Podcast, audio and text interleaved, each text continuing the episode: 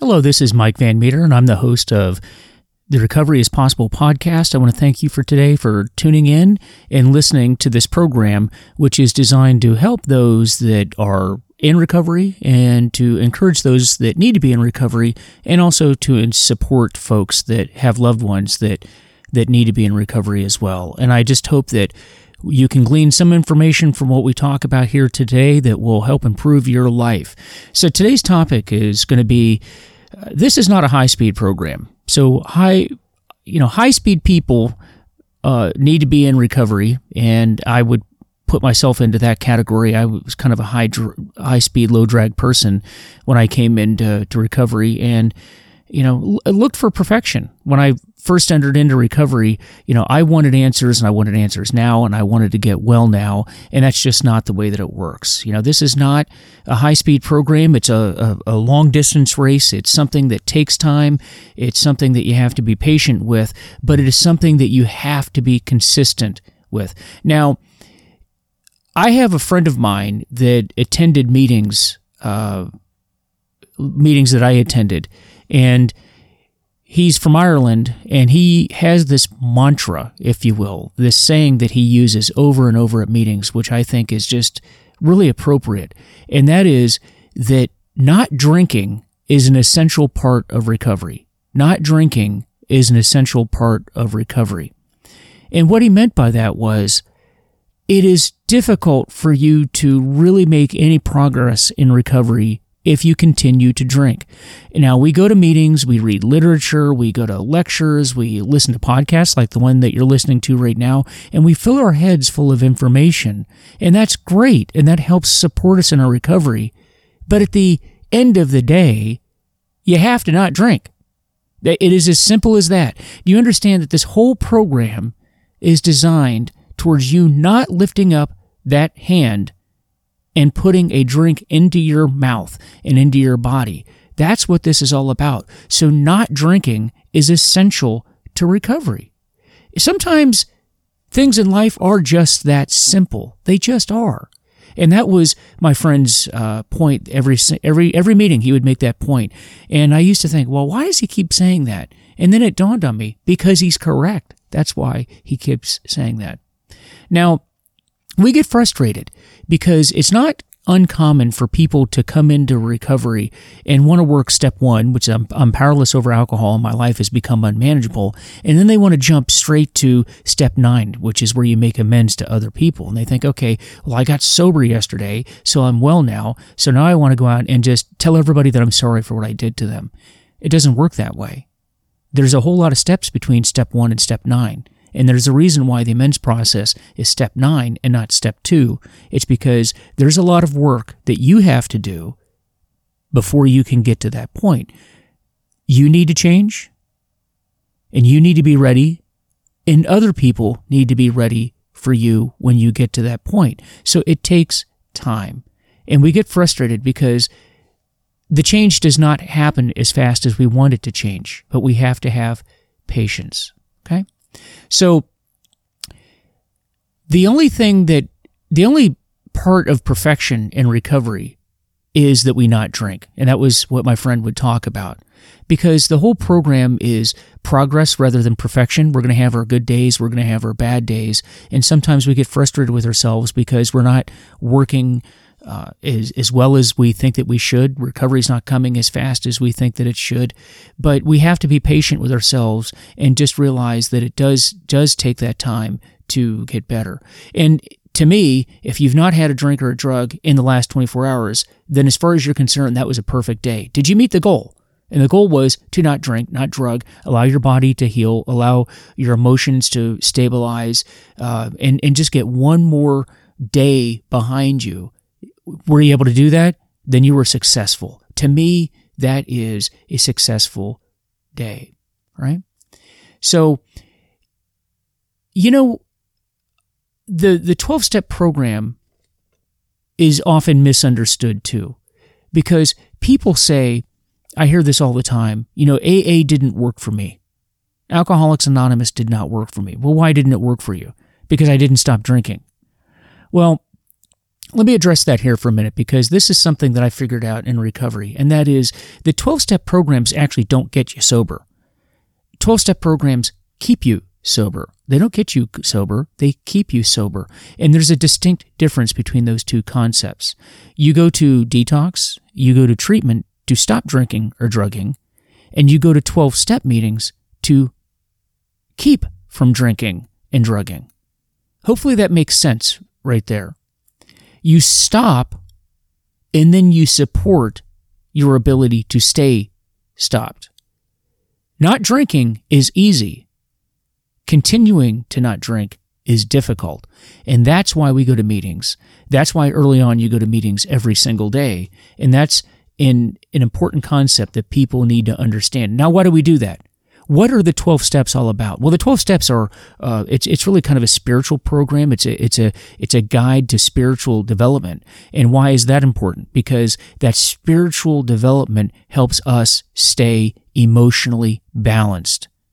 And the 12 Steps and 12 Traditions, which is one of the uh, conference approved pieces of literature that, that we read in the program, actually talks about this. It, it talks about how resentments resentments are the number one killer of addicts and alcoholics.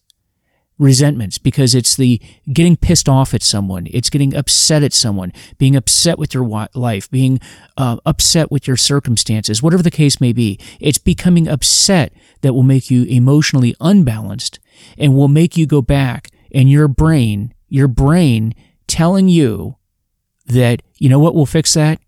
A drink or a drug or whatever your, your, your, your presenting issue is. Going back to that will make me feel better. So therefore, that's what I will do. And the 12 step program helps you not do that. It helps keep you emotionally balanced so you don't go back to that first drink. You know, our, our brain is you know, th- this is a disease of the brain, and people need to understand that. Addiction is a disease of the brain, and it is the only disease known to mankind th- that tells you that you don't actually have it. It's the only disease that does that. And we go to meetings to keep that in perspective and keep that in the forefront. And that's why when you go to meetings, people are always talking about how um, they're always introducing themselves and then talking about what their addiction is because you have to keep it in the forefront and you have to keep under reminding yourself that your addiction lies to you and it tells you that you don't have it and that you can go back and that this will make you feel better. And it will not make you feel better. It will actually make you feel worse because you have to understand that alcohol is a depressant and we get upset and we get depressed and then we drink or drug in order to feel better. When in reality, if you're depressed, the last thing you should be doing is having a drink because alcohol is a depressant. So you're pouring a depressant on top of your depression and it never ends well. So, what do we do? We work on our emotional balance and we pass the message on to other people. That's your job once you get into recovery. That was Bill Wilson's great discovery. His great discovery was that by one alcoholic working with another alcoholic, that keeps the alcoholic sober, helps keep them sober, whether the other person ever gets sober or not. That was his great discovery. And that's what our mission is, is to work with other people. That's part of what I'm doing here today in talking to you is helping myself because whether you benefit from this podcast or not, fact is I benefit from it. And that's the great secret is we help ourselves by helping other people. It's magic. It's great. It's fantastic. And that's what we want to do. Now, being the perfectionist that we are, and sometimes being the perfectionist that I am, I get frustrated with people. I get frustrated with people because they don't get it as quickly as I think that they should, or they maybe they don't get it at all, you know, because that's going to happen. And that used to frustrate me early on. But I have to have patience with people, and I have to sit back and realize that I was in their shoes as well. I did not get sober right away. It took a lot of work. It's a lot of work for other people. But just stay on the mission, stay focused, and realize that your job is to put the message out there, share that experience, strength, and hope. And hopefully, the seeds will take place and people will get better. But know that you will be helped in that process.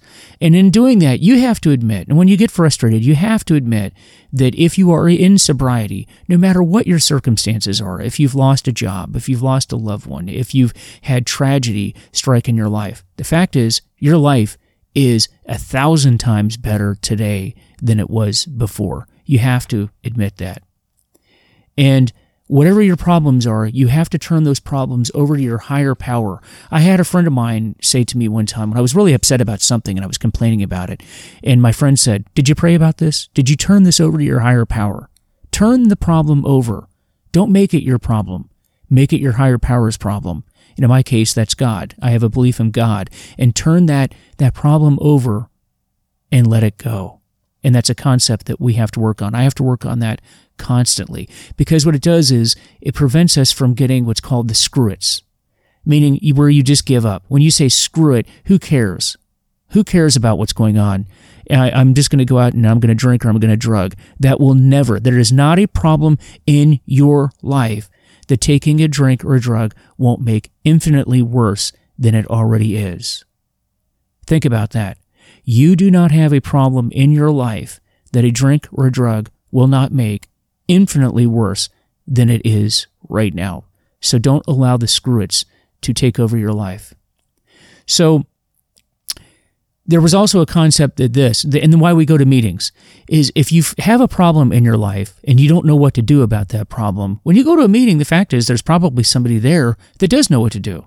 So if I don't know what to do, maybe they do.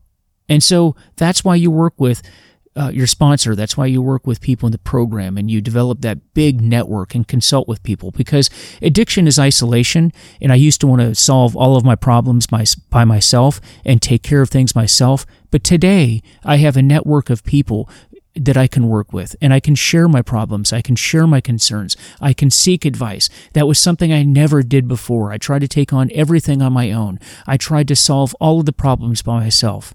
But now I can go out and consult with other people and share those uh, problems and insights and get advice from other people. And most importantly, take advice from other people that know what they are doing. Whatever problem you're facing, you will likely meet somebody in the program that has faced that very same problem and they can help you. Get out of your problem by helping others.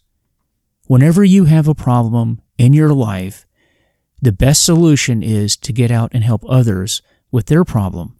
Because the magic of this program is that as long as I'm helping you with your problems, I'm not in my head thinking about my problems. And that is a great help to me. And I find that whenever I go to meetings and I'm working with others, that when I'm working with them, I tend to focus less upon me, which is all a good thing. So, with that, that's today's message. This is a um, not a high speed program, it's a long distance race. I hope that this podcast has helped you. Maybe can help someone else. If you know someone that can benefit from this information, please pass it on. And I thank you for joining me today. Please check out my Facebook site. Um, you can get my email there. Please reach out to me uh, with questions, concerns, comments, and I would love to to ta- talk with any of you out there. So, this is Mike Van Meter. This is the Recovery is Possible podcast. Thank you for joining me, and I'm out.